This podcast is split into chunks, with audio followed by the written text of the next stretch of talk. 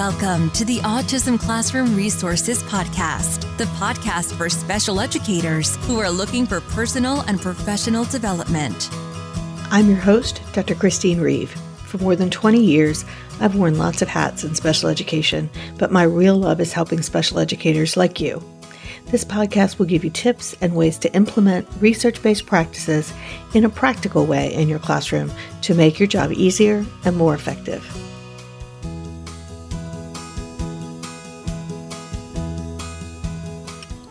Welcome back to the Autism Classroom Resources Podcast. I'm your host, Chris Reeve, and I'm very glad that you're here today. Today, I am going to talk about something I hear so very often, and here is how it goes. Someone will say to me, I know you say that when a student asks for something, you should give it to him to reinforce him, but you can't always get what he wants. And yep, you're right, he can't. And many times when he doesn't get what he wants, we get a meltdown, right? And because of that, and because we know that's the reaction, people really try to give him what he wants, right? And the cycle continues. So you ask, what are we supposed to do? Because he really can't always get what he wants. Sometimes we just can't give it to him, even when he's asking nicely. And you're right. And that's what we're going to talk about today. So let's get started. So Dante is learning to ask for pretzels his absolute favorite thing in the world with his iPad. But one day, you ran out of pretzels. So what do you do? Do you send someone to the store to buy pretzels? Because you know from experience that Dante is going to have a come apart with no pretzels. Very interesting term, come apart. It's one of those things I picked up in the South and it's very descriptive. Well, no, you aren't going to go get pretzels or raid the room next door or call his mother that's all ridiculous. But tell me that you didn't think about it. Because y'all know this is going to be bad.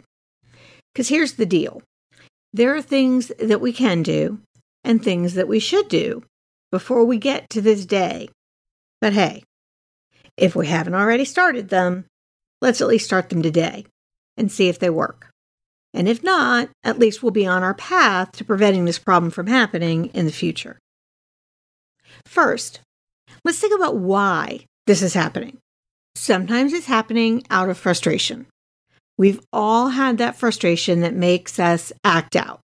Or at least, if you're better behaved than most of us, we've seen other people do it who don't have developmental disabilities.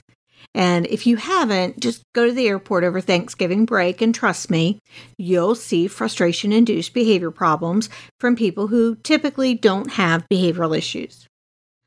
Other times it happens because in the past, if Dante persisted and got upset, the thing magically appeared. So essentially, his behavior problem had been reinforced in the past. So extinction bursts work, they get reinforced. And that also happens when he thinks it's that you want to get, don't want to give him something instead of that you can't give him something. Or he doesn't think you understood what he was asking for. And chances are good that Dante has a pretty long history of people not understanding his communication. So it wouldn't be too unusual that that has happened to him before. And that makes it more likely that you're going to get that kind of reaction. So, with all of that as the background, what should we do?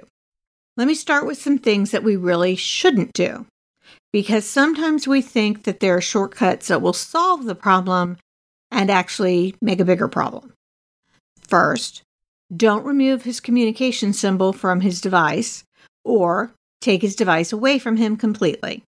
My general rule on taking devices away from students is this if you couldn't take the student's voice away, you shouldn't take their device away because they are the same. They serve the same function. Imagine how demoralizing it is when someone silences you, even temporarily, in a meeting, like a faculty meeting.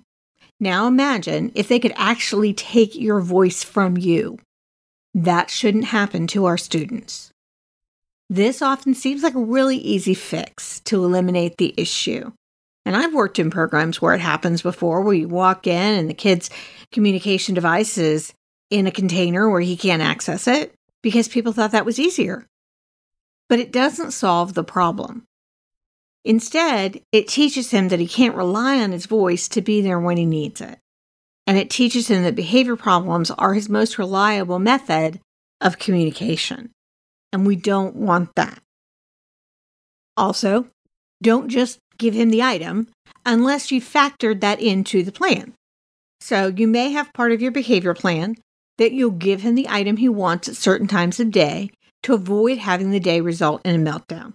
And that's fine. As long as you've factored that into the plan, you have to decide how to balance keeping students engaged with your learning goals versus managing behavior.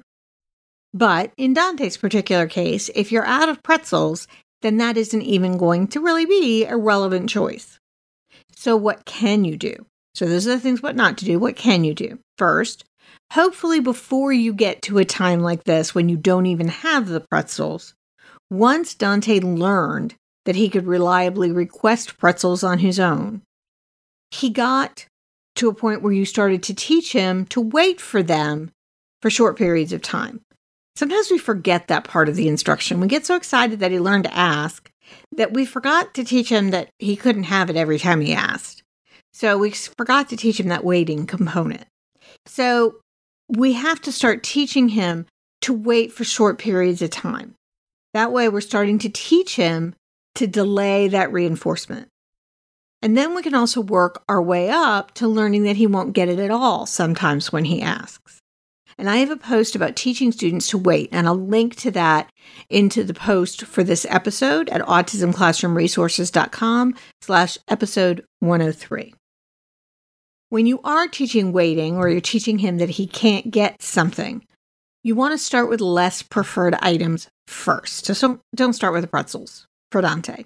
Maybe start with cheese crackers because he likes them, but they're not as exciting as pretzels for him. So that's going to reduce the challenging behavior that comes when he doesn't get it those first times. So it makes it easier to tolerate the denial. And it's going to make it easier for him to see how that waiting works so that once he sees that he is eventually going to get it and how it works, it'll be easier for him to tolerate it when you get to teaching it with the stuff he really likes, like pretzels. One way to work on learning that he can't get something that he asks for or something to try during this particular situation with Dante, even if you haven't already started this process, is to show him empty containers. So, an empty pretzel container. So, keep a store of extra of empty containers of his favorite items around so you can show them to him or to the student so they can see that they're empty. This helps them know that something isn't available, and it helps explain why you aren't giving it to them, even if you know that you have a secret pretzel stash that they don't know about. You could also put the thing he wants, like a pretzel, in a parking lot. And a parking lot is typically a clear container that the student can see where either he or you park the item, the thing that he wants. And then you can put a timer on it and let him know when the parking lot is going to open up. And I have a post on how you can use parking lots for perseveration on the blog that I'll link to in the show notes.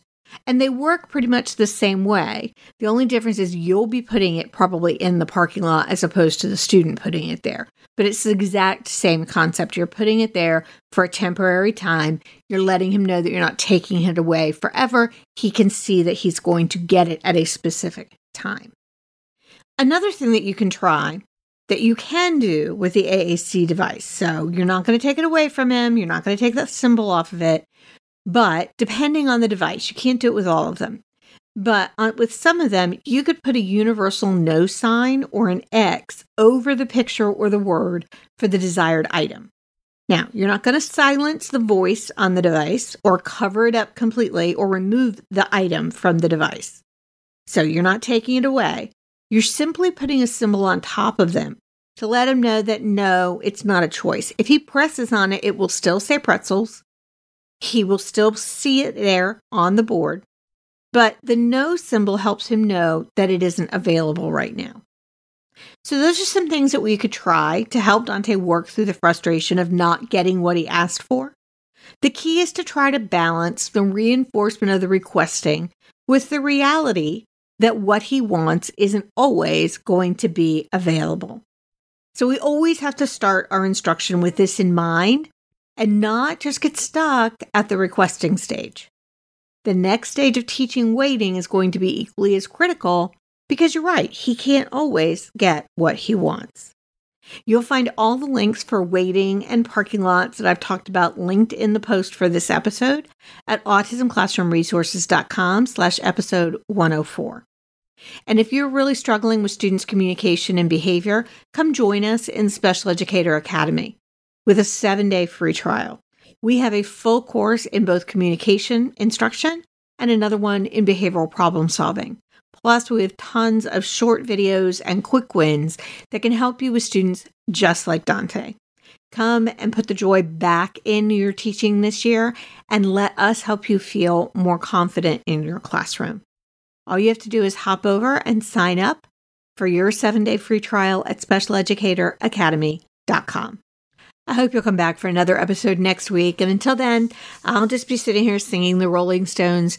You can't always get what you want to myself because that's not going to get out of my head anytime soon.